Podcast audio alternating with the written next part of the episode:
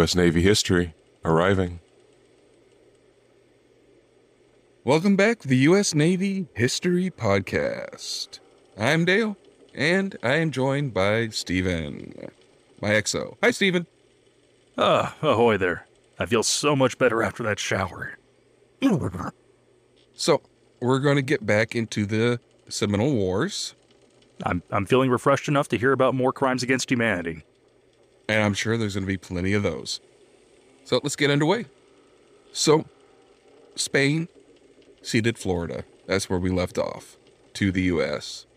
And the U.S. took possession of it in 1821. Now, government was slow in coming to Florida because General Andrew Jackson appointed a military governor of Florida in March of 1821, but did not arrive in Pensacola until July of 1821. So for those months, while he had an appointed military governor, he was just acting as his own little Florida king? A military governor is going to be a military governor. That is not going to be a governor that is going to be looking at people's need. They're pretty much just going to be a police state. So Jackson resigns his post in September and goes home in October. He only spent 3 months in Florida. And the guy who took over for him, William P. Duval, was not appointed until April in 1822. And he immediately leaves for an extended visit to his home in Kentucky. Yeah, that seems like a sensible thing to do. And of course, a lot of other official positions had similar turnovers and absences. Now, the Seminoles were still a problem for the new government. In early 1822, Captain John R. Bell, who was the Provisional Secretary of Florida and temporary agent to the Seminoles, prepared an estimate of the number of Indians in Florida. He said there were about 22,000 Indians and 5,000 slaves held by Indians. He estimated that 2/3 of them were refugees from the Creek War and had no valid claim, in the U.S.'s view, to Florida. Indian settlements were located in and around the Apalachicola River, along with the Sawney River. There were also settlements southeast of the Apalachicola Prairie, southwest, and a little north of Tampa Bay. Now, these officials were concerned from the beginning about the situation with the Seminoles. So a treaty was signed establishing a reservation. And because of this reservation, the tribes were not sure where they could plant crops and expect to be able to harvest them.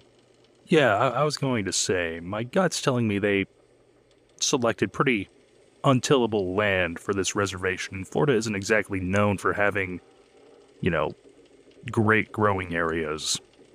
A lot of Florida is a swamp. I was going to say, a lot of swamp, a lot of gators. Yeah. And the tribes had to contend with white squatters moving into land that they occupied. There was also no system for licensing traders, and unlicensed traders were supplying the Seminoles with liquor.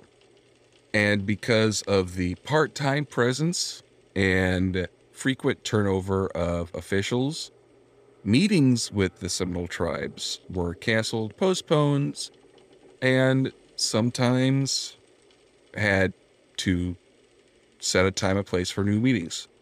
So the treaty we just talked about was called the Treaty of Moultrie Creek. So this established a reservation in the central part of Florida territory. A meeting to negotiate this treaty was scheduled for early September of 1823 at Moultrie Creek, south of St. Augustine, which had about 425 tribe members attending the meeting. They chose Nemathea to be their chief representative or their speaker. Now, the treaty that was negotiated, the tribe was forced to go under the protection of the United States and give up all claims to lands in Florida in exchange for a reservation of about 4 million acres. This reservation would run down the middle of the Florida Peninsula from just north of present-day Ocala to a line even with the southern end of Tampa Bay. The boundaries were well inland from both coasts to prevent contact with traders from Cuba and the Bahamas. Yeah, I'm not overly familiar with how good or poor of quality of land that is, but that sounds like a pretty bad deal. Especially for trading, since they were not allowed on the coast. Right. But I think the really swampy parts of Florida are further south. Now, 6 of these chiefs were allowed to keep villages along the Apalachicola River. Now, under this treaty, the U.S. was obligated to protect the tribes as long as they remained law-abiding. You can see how that would be up to interpretation. And also, obligated doesn't mean they're actually going to do it, because who's going to hold them accountable? The government was supposed to distribute farm implements, cattle, and hogs to the tribes to compensate them for travel and losses involved in relocating to the reservation. And they were also supposed to get rations for a year to help them along while they established their farms. The government was also supposed to pay the tribe $5,000 per year for 20 years and provide an interpreter, a school, and a blacksmith for 20 years. In return, the Seminole had to allow roads to be built across the reservation and had to apprehend and return to the U.S. any runaway slaves or other fugitives. So, to summarize, and again, I'm sure they had no intention of actually following through with this, we're going to do the absolute bare minimum.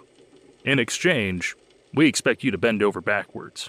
It's more, we're going to put you in this 4 million acres, but we're still going to build roads through your territory that we're giving you, and you have to give us back any slaves and fugitives that you find. Also, we're going to pay you a little bit for a little while and provide you with a interpreter so you can communicate with us, schools so we can educate you because we think you're ignorant savages, and we're going to introduce you to technology by giving you a blacksmith. Yeah, stuff they didn't ask for. Yeah. And running through the math, what they were offering was effectively, by 2022 money, about $150K a year. And this was for the entire tribe? This wasn't like per community, right? Correct. Yeah. What do you think $150K a year can do for, by the conservative estimate, about 30,000 people spread across 4 million acres? Not much. Okay, so I'm not crazy. No, that's like $5 a person. You get a gumball. You get a gumball. Everybody gets a gumball. So the treaty taking into effect initially was stalled. Fort Brooke, with 4 companies of infantry, was put up at the present-day Tampa in 1824. They wanted to show the Seminole tribes that the government was serious about moving them onto the reservation. Now, James Gadsden, who was the principal author of this treaty, was charged with implementing it.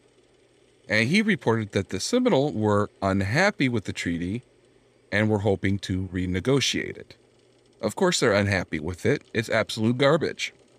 Listen, guys, this is a good deal. All you have to do is abandon the homes you've lived at for years, completely upend your way of life, embrace this way of life we're forcing on you, let us do whatever the hell we want, and yeah, and no contact with any outsiders that we aren't cool with. So, of course, fear of a new war started to creep in. So, in July, Governor Duval mobilized the militia and orders the Tallahassee and Miccosukee chiefs to meet him in St. Mark's. At this meeting, he orders the Seminole to move to the reservation by October 1st in 1824. So now there's a deadline. You gotta love ultimatums. Now, even though the move hasn't begun yet, Duval does begin paying the tribes their compensation for the improvements they were having to leave as an incentive to move. He also had the rations that they had promised sent to Fort Brooke on Tampa Bay for distribution. So the tribes finally begin moving onto the reservation. But within a year, some of them return to their former homes. Now, by 1826, most of the tribes had gone to the reservation. But, of course, they were given this reservation because this was pretty crappy land that the Americans didn't want. So they were not thriving. They had to clear and plant new fields and cultivate fields that had suffered in a very long drought. Some of these tribes were reported to have starved to death. Now, to their credit, both Colonel George M. Broke, commander of Fort Brooke, and Governor Duval did write to Washington asking for help for the starving tribes. Okay, that's more than I would have expected, actually. Now, the requests were caught up in a debate over whether the people should be moved to west of the Mississippi River. So for 5 more months, no additional relief reached them. Now, these tribes slowly started settling into the reservation. There were small clashes with white settlers with the tribes, and Fort King was built near the reservation at the site of present-day Ocala, and by early in 1827, the Army did report that the tribes were on the reservation and were peaceful. So during this 5-year peace period, some of the settlers continued to call for removal.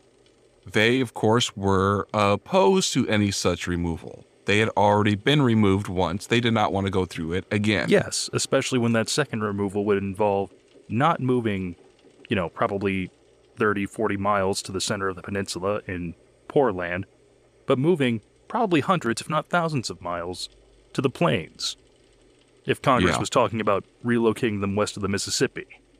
Yeah.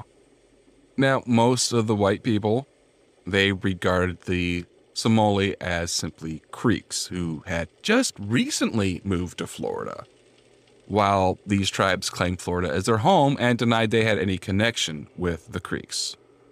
Again, all Indians are the same in the eyes of these bastards. Gotta love it. The tribes and slave catchers argued over the ownership of slaves because the new plantations in Florida increased the pool of slaves who could escape to the tribe's territory. So, Governor Duval is now worried about the possibility of an Indian uprising and or a slave rebellion. So he asks for additional federal troops. But instead, in 1828, they close Fort King. So the food problem doesn't go away. They are short of food, and the hunting, of course, when you have 30,000 people in one small area, because yes, it's 4 million acres, but still, you're going to go through the game animals there pretty quickly. 6,250 square miles, which that roughly works out to about 5 people per square mile just for living. Not to mention eating and everything else that they need to do. Which, if you are absolutely super efficient with what crops you select, you're on top of rotating, and it's really good soil, you can make 1 acre work for a person. And this is terrible land in Florida. Plus, they had no access to the ocean, so no seafood to supplement their diets. Yeah, so this is a textbook case of, the government doing this with the intention of cutting down on the Native American population. Right. So, of course, the tribes wander off of the reservation so they can get food. So, the President of the United States brings back Andrew Jackson in 1828. Can't we just let this guy be retired and, I don't know, like let him pull wings off butterflies or something to get his jollies off? Right. 2 years later, in 1830, Congress passes the Indian Removal Act, which Jackson prompted, which was to resolve all these problems by moving the Seminole and other tribes west of the Mississippi. So in the spring of 1832, the Seminoles on the reservation were called to a meeting at Payne's Landing on the Oklawaha River. The treaty that was negotiated there calls for them to move west if the land were suitable for them. They were to settle on the Creek Reservation and become part of the Creek tribe. So, forcibly moved and told, "You're part of them now." A delegation of 7 chiefs were to go and inspect the new reservation and didn't leave Florida until October of 1832. So they toured the area for several months and talked to the Creeks who had already been settled there. And then the 7 chiefs signed a statement on March 28th of 1833 that the new land was acceptable. So more than likely, I can say with confidence that this was probably forced, because when they got back to Florida, the first thing they did was say, "No, we didn't say this. We did not sign this. We were forced to sign this." Yeah, that makes sense. Oh, and by the way, we don't have the power to decide for all the tribes and bands that are on our reservation. Now, there were some villages in the area of the Apalachicola River that were persuaded and went west in 1834. So even though they claimed that they hadn't signed it, that this was not good, we were forced to sign it, the United States did ratify the Treaty of Payne's Landing in April of 1834. This treaty gave them 3 years to move west of the Mississippi. Now, the government interpreted the 3 years as starting in 1832. What? Which gives them 1 year to move west. Crap.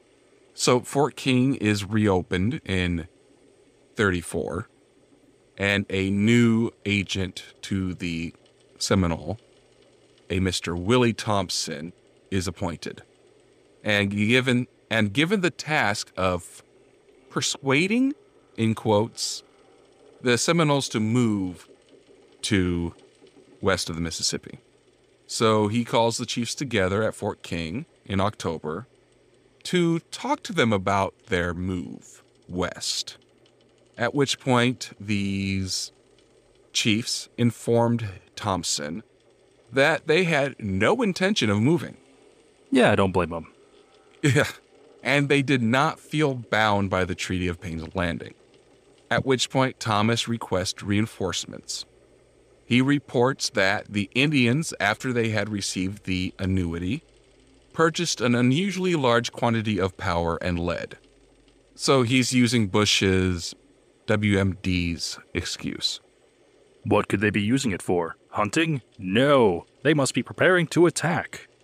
General Clinch also warns Washington that the Seminoles did not intend to move and that more troops would be needed to force them to move. So in March of 1835, Thompson calls the chiefs together because he wants to read a letter from Andrew Jackson to them. In this letter, Jackson said, quote, "Should you refuse to move, I have then directed the commanding officer to remove you by force." The chiefs, they ask for 30 days to respond. So, a month later, the chiefs told Thompson that they were not going to move west, which starts an argument. And General Clinch did intervene to prevent bloodshed. Eventually, 8 of the chiefs agreed to move, but asked to delay the move until the end of the year, and Thompson and Clinch do agree to this. Now, 5 of the most important of these chiefs had not agreed to this move.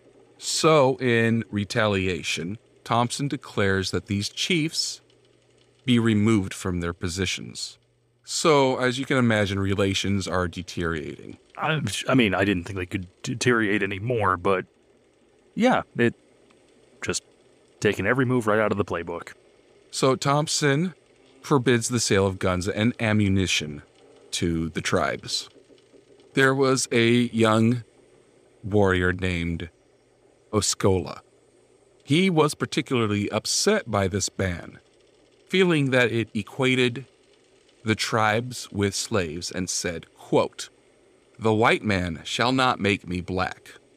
I will make the white man red with blood, and then blacken him in the rain and sun. And the buzzards live upon his flesh." Unquote. You know, I really can't blame the guy for saying something like that, considering the crap that he's lived through probably his entire life.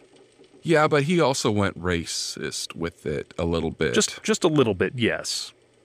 But again, that was the time. Racism was rampant, even more so than it is now, even though it's still rampant.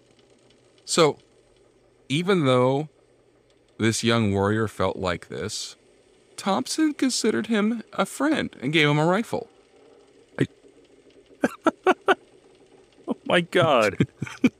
I will murder you and everyone you know to defend myself. You seem like a nice guy. Here you go. Now, when he did start causing trouble, Thompson did lock him up at Fort King for a night. Now, the next day, in order to secure his release, he made him agree to abide by the Treaty of Payne's Landing and to bring all of his followers in. Now, as you can imagine, the situation grows worse. And in June of 1835, a group of white people searching for lost cattle found a group of Indians sitting around a campfire cooking the remains of what they claimed was one of their herd. How the heck are you going to know that if it's cooked? Maybe they recognized Bessie. I recognized that haunch. That's Bessie. So, of course, these white men disarm and proceed to whip the Indians. Damn it. 2 more Indians arrive, and they open fire on these white men. Yeah, can't blame them. You get back to camp, you see some guys attacking your buddies. Yeah, I would have done the same thing. So 3 of these white men were wounded, and 1 Indian was killed while another Indian is wounded. This became known as the skirmish at Hickory Sink. Now, of course, the tribes complained to the agent, Thompson, but of course Thompson does not give them a good response. So they become further convinced that they would not receive fair compensations for the complaints that they had of hostile treatment by the white settlers. So, in what is believed to be revenge for the incident at Hickory Sink in August of 1835, Private Kinsley Dalton, which the town of Dalton, Georgia, is named after this guy, he's killed by the tribes while he was carrying mail from Fort Brooke to Fort King. Do we know why, or he was just sent out to deliver mail and didn't make it? We don't know exactly why. This is what they believe, that he was killed in revenge. But there's no proof. But who needs proof in this day of age? Of course. In November, Chief Charlie Emathla, wanting no part of any war, decided to remove and sell his cattle at Fort King because he was like, I'm going to get out of here. We're going to go west. And of course, the other Seminoles saw this as a betrayal because they had declared in a council earlier that any chief who sells his cattle would be sentenced to death. Whoa.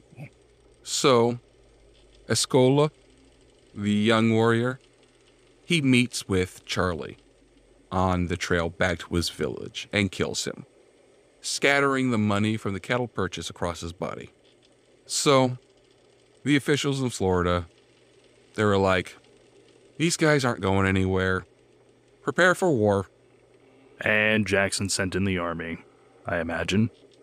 So, yeah, settlers, they start fleeing to safety as the Seminole start attacking plantations and militia wagons. So two companies totaling around 110 men who were under the command of Major Francis L. Dade were sent from Fort Brooke to reinforce Fort King. Now on December 28th, the Seminoles ambushed the soldiers and decimated them, really.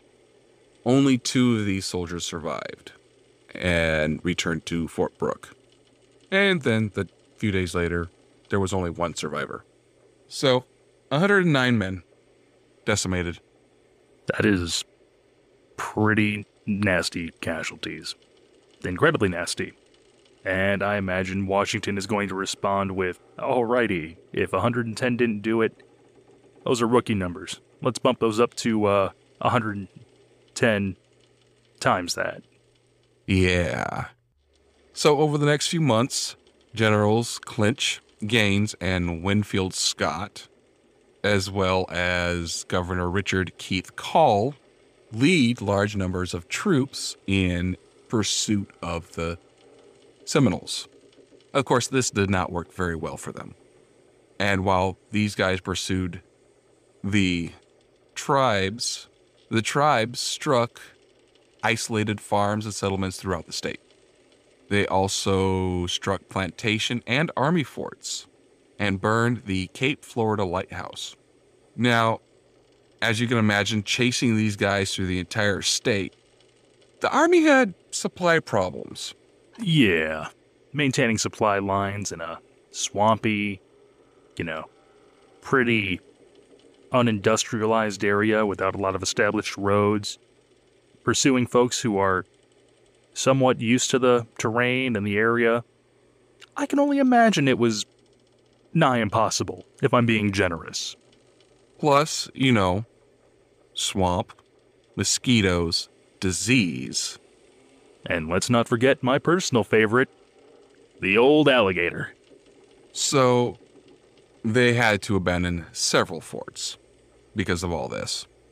So, Major Ethan Allen Hitchcock finds the remains of the Dade party in February. He wrote in his journal, quote, "The government is in the wrong, and this is the chief cause of the persevering opposition of the Indians, who have nobly defended their country against our attempt to enforce a fraudulent treaty. The natives used every means to avoid a war, but were forced into it by the tyranny of our government." Holy crap, we actually have a human being. Yeah, I'm guessing his attempts at reason and pointing out, hey, we're kind of being jerks, fell on deaf ears. Oh, they always do. Sense and reason always fall on deaf ears. So, November 21st, 1836, the Battle of Wahoo Swamp. The tribes fought against American forces numbering 2,500 and drive them back. And how many people do the tribes have to work with? We do not know. It is unknown. Among the dead Americans was David Monack, who was the first Native American graduate of West Point.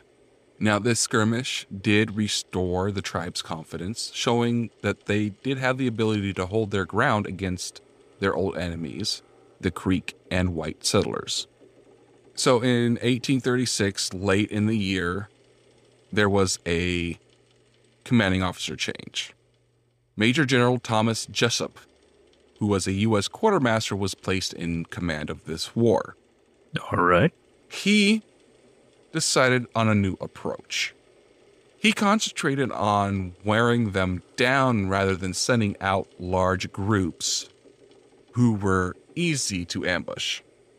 Now, he did need a large military presence in the state to control it, so he eventually brought a force of 9,000 men into the state under his command. Now, about half of this force were volunteers and militia.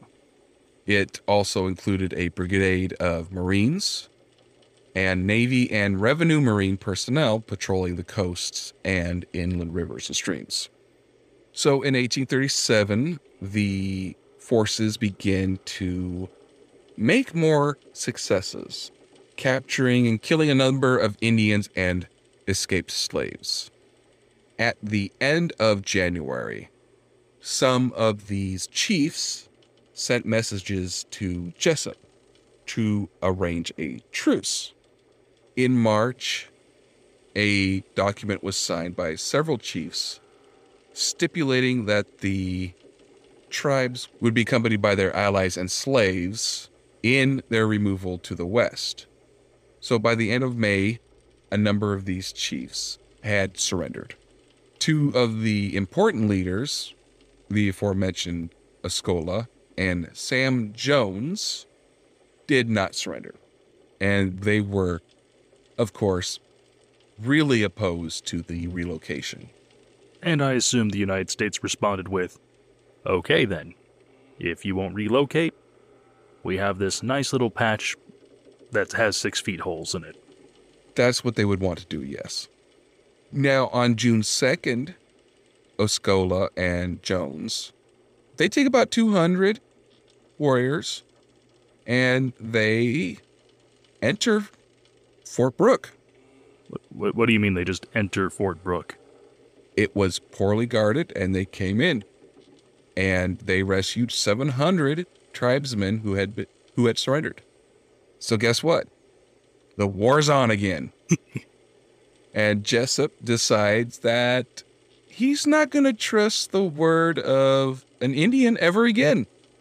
So on his orders, General Joseph Marin Hernandez commands an expedition that captures several Indian leaders, which does include Osceola, when they appear for conferences under a flag of truce. Now, a number of them do escape, but Osceola did not escape with them. He ended up dying in prison, probably of malaria. That fierce patriot. That's a bad end for him. Yeah. So Jessup organizes a sweep down the peninsula with lots of different columns of men, pushing the tribes further south. On Christmas of 1837, a Colonel Zachary Taylor has a column of around 800 men, and they encounter about 400 warriors on the north shore of Lake Okeechobee. These warriors were led by Sam Jones. They were positioned in a hammock surrounded by sawgrass and with a half-mile of swamp in front of them. On the far side of the hammock was the lake, and in this area, the grass was about 5 feet high, the mud and the water about 3 feet deep. They did this so they couldn't use horses. That makes sense. So this, of course, was their chosen battleground.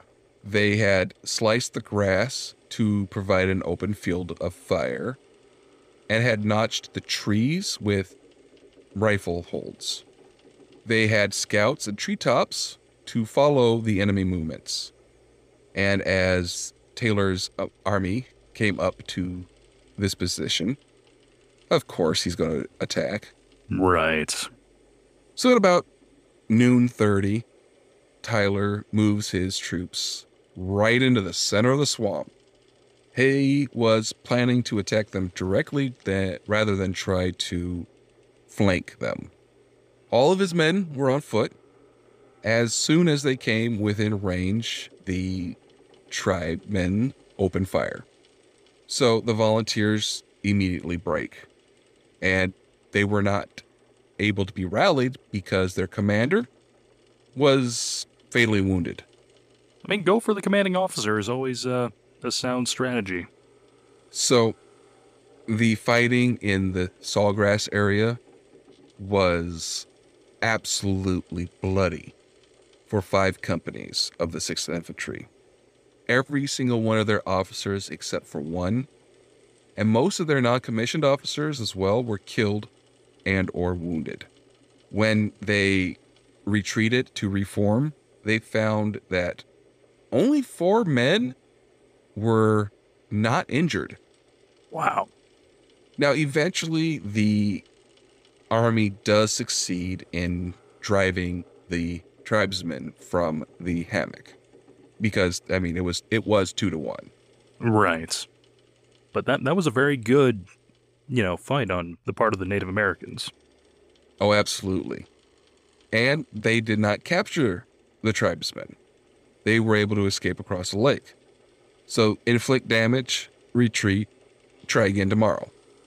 Taylor loses 26 men and 112 wounded, while the tribesmen had 11 dead and 14 wounded. But of course, the U.S., they claimed that this battle was a great victory. Mission accomplished. We drove them away.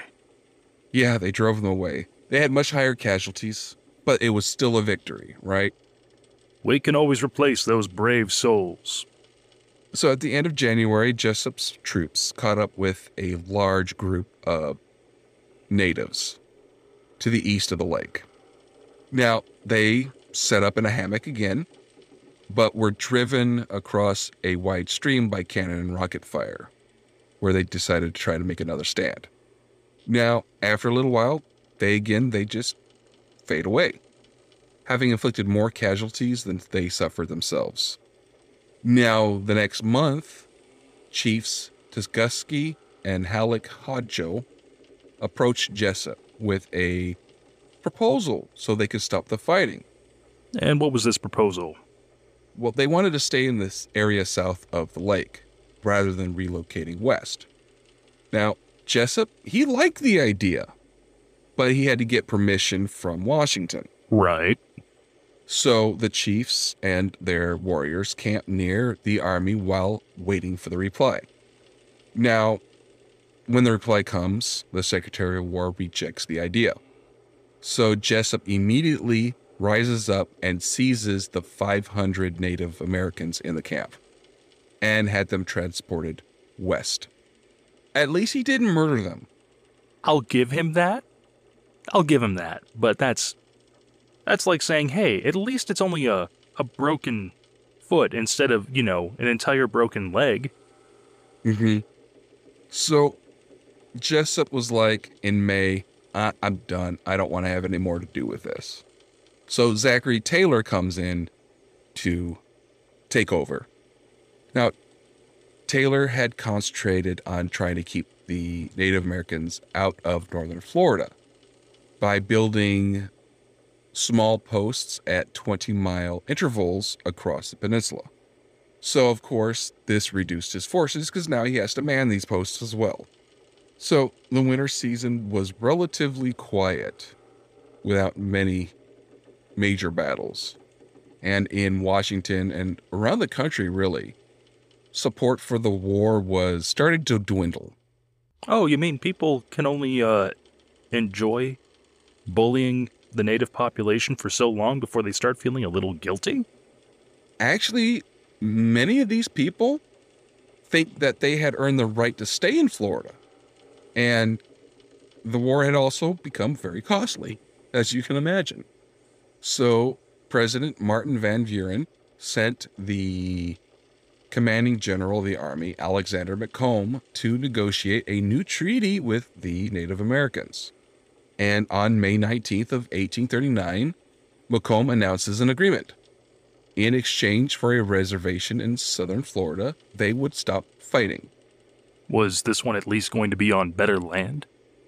Well, that's where they wanted to settle anyway. But when the Secretary of War said no. That's a fair point. So, as the summer passes, the agreement, it seems to be effective. It seems to be like everybody's agreeing to it and following it. Alrighty. And then in July, about 150 Native Americans attack a trading outpost. Ah, dang it. It was guarded by 23 soldiers, and Colonel William S. Harney was the commander. He and some of his men do escape by the river. But, of course, the Seminoles kill most of the garrison, as well as a lot of the civilians. And that's just the incident they need to kickstart it again. Well, a lot of the people blame the, quote, Spanish Indians, but others suspected Sam Jones, who was one of the guys who agreed to the treaty with Macomb. When Jones was questioned by them, he promised to turn the men responsible for the attack over to Harvey in little over a month. But before that time was up, 2 soldiers that were visiting Jones's camp were murdered. Yeah, this is going to go poorly. So the army tries to use bloodhounds to track the Indians that carried out the attack. At least they're trying to go after the guys that actually did the attack right now.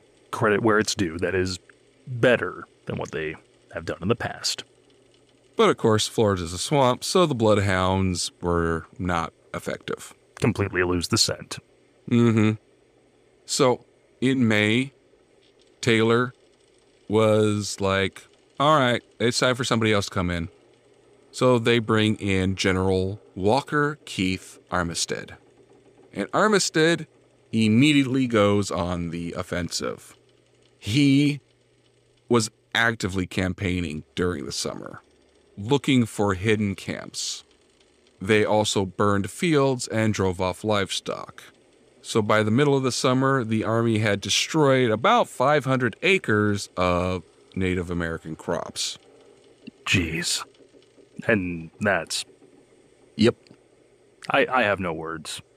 The Navy sends its sailors and Marines up rivers and streams and into the Everglades. Lieutenant John T. McLaughlin was given command of a joint Army-Navy amphibious force to operate in Florida. So he established a base at Tea Table Key in the upper Florida Keys.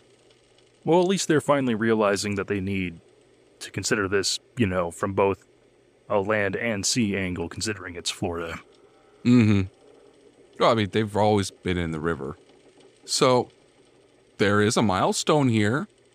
From December of 1840 to January of 1841, Lieutenant McLaughlin's forces crossed the Everglades from east to west in dugout canoes, which is the first group of white people to complete a crossing. Huzzah? I'm sorry if I'm a little distracted by the genocide. Yeah. So, the Indian Key is a small island in the upper Florida Keys. Early in the morning on August 7th of 1840, a large party of, quote, Spanish Indians sneaked onto the Indian Key. Now, amazingly, one man was awake and raises the alarm after spotting these guys. There were about 50 people living on the island, so because of the alarm, 40 were able to escape. All right. So the naval base on the key was manned by a doctor, a few of his patients, and 5 sailors under a midshipman. They mounted a couple of cannon on barges and attacked the Indians. The Indians, of course, fired back at the sailors with musket balls loaded in a cannon on the shore. So they were going for the big shotgun. If we fire hundreds at once, something is bound to hit. Mm-hmm. Now, the cannons on the barges, when they were fired, the recoil, they broke them. Broke the cannon or broke the barge? The cannon. The recoil actually sent them into the water, making the sailors retreat. That's pretty funny. And then after this, the Indians looted and burned the buildings on Indian Key. In December, Colonel Harney, who had 90 men, found a Native American camp deep in the Everglades. And him and his men killed the chief and hanged a lot of his men. On what charge? Being Indian. Ah, that horrible, horrible crime. Yeah. Okay. Yeah, you guys really did a great service. So... Armistead receives $55,000 to use to bribe the chiefs to surrender. A Tallahassee chief does surrender, but most of his men did not. Tungasiki does accept $5,000 to bring 60 of his people to them, and chiefs of less noble upbringing receive $200 each, and every one of their warriors got $30 and a rifle. Okay, so the less noble, as he liked to describe them, were given a whopping $7,000 by today's money. Not sure how that's supposed to help your tribe with a intercontinental relocation. Well, I mean, every little bit helps. He hangs his head in shame. So, by the spring of 1841, about 450 Seminoles were sent west, and another 236 were at Fort Brooke waiting for transport out there.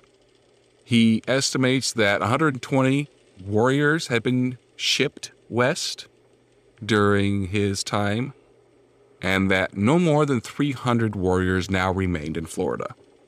Well, how accurate was that estimate? Well, since it's the Third War, probably not very good. So in May, he was replaced by Colonel William Jenkins Worth as the commander.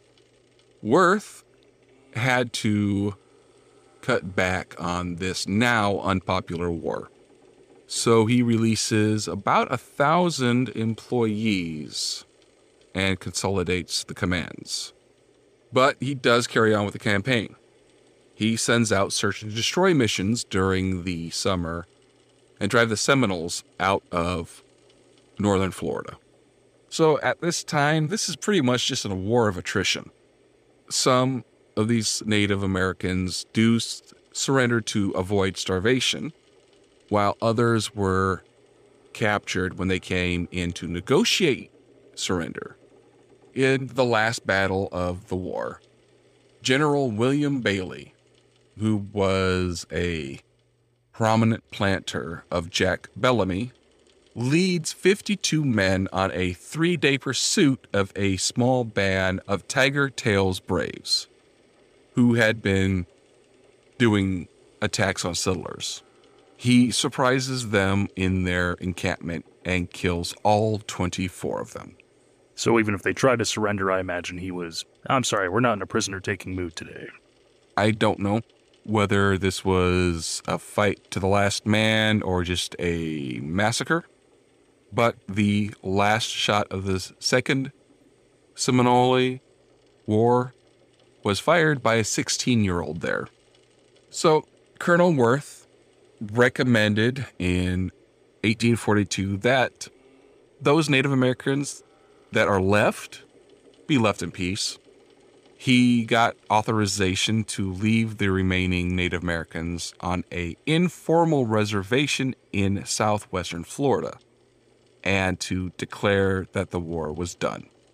So he announces this on August 14th, which is the same month Congress passes the Armed Occupation Act, which provided free lands to settlers who improved land and were prepared to defend themselves from Indians. So in other words, go steal this land from the Indians and shoot anybody who tries to stop you. USA. USA. Not great. No.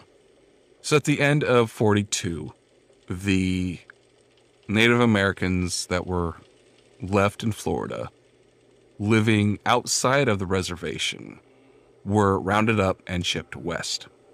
They were like, well, you didn't listen. We're just going to ship you to Montana or wherever, somewhere west of the Mississippi. And by April, the army had been reduced to one regiment in Florida. Now, in November of 43, Worth reported that there were about 95 Seminole men, 200 women and children, living on the reservation that was in Southwest Florida, and declared that they were no longer a threat. So this second war cost around $40 million. Well, we're getting past rookie numbers now. I mean, obviously this war spanned a while, but going off 1842 bucks, that roughly translates to about $1.5 billion. Wow. That is not chump change. No. So, I mean, we could probably round up to a little under two, since this went all the way back to the 30s. Yeah, that's about a quarter of an aircraft carrier. So, there were more than 40,000 U.S. military who served in the war, and the cost in lives was about 1,500 soldiers, mostly from disease, as conflicts usually. Right. I was going to say most of those probably were from, you know, just Florida being an inhospitable swamp than, you know, actually dying to native warriors. Well, that's the way most wars go anyway. Most people die from conditions rather than combat. So it is estimated that a little more than 300 regular U.S. Army, Navy, and Marine Corps personnel were killed in action, along with 55 volunteers. There is, of course, no record of the Native Americans who were killed, but we can assume that the number is way higher. And, of course, homes and a lot of their personal effects were destroyed. Well, I was going to say, between the institutionalized intentional starvation, between the poor land they were put on and stuff, the fighting, it was what, an estimate of 26K, and then 4 or 5K slaves for the tribes. 22,000 Native Americans with about 5,000 slaves. Okay. And considering how white settlers in the army didn't really give a crap whether you were an armed warrior or an unarmed, you know, native just looking to farm the land and survive. Never mind if you were, you know, a child. I would say it's safe to say that we're probably looking at a fairly high number KIA. Yeah. Plus the ones that went west, a lot of them died of disease and starvation. And so that's no good either. Yeah. Sorry that this series of conflicts is a bit of a downer, folks, but, yeah. It's important to know. Yeah. Just because it sucks doesn't mean we shouldn't be acknowledging it and bringing it out from, under the rug. Like, if you don't know this stuff, you know, it's far too easy to accidentally repeat it. Yeah. That is what we don't want to do, is repeat it. But you never know. Anyway, we'll knock out the rest of this conflict on the next episode and then move on to the next one. So, Stephen, anything you want to say before we pull back into port? Bleep, bleepin' Andrew, bleepin' Jackson. And with that, you can reach out to us at email at usnavyhistorypodcast@gmail.com. Or you can tweet at us at USN History Pod. And we want to wish you fair winds and following seas.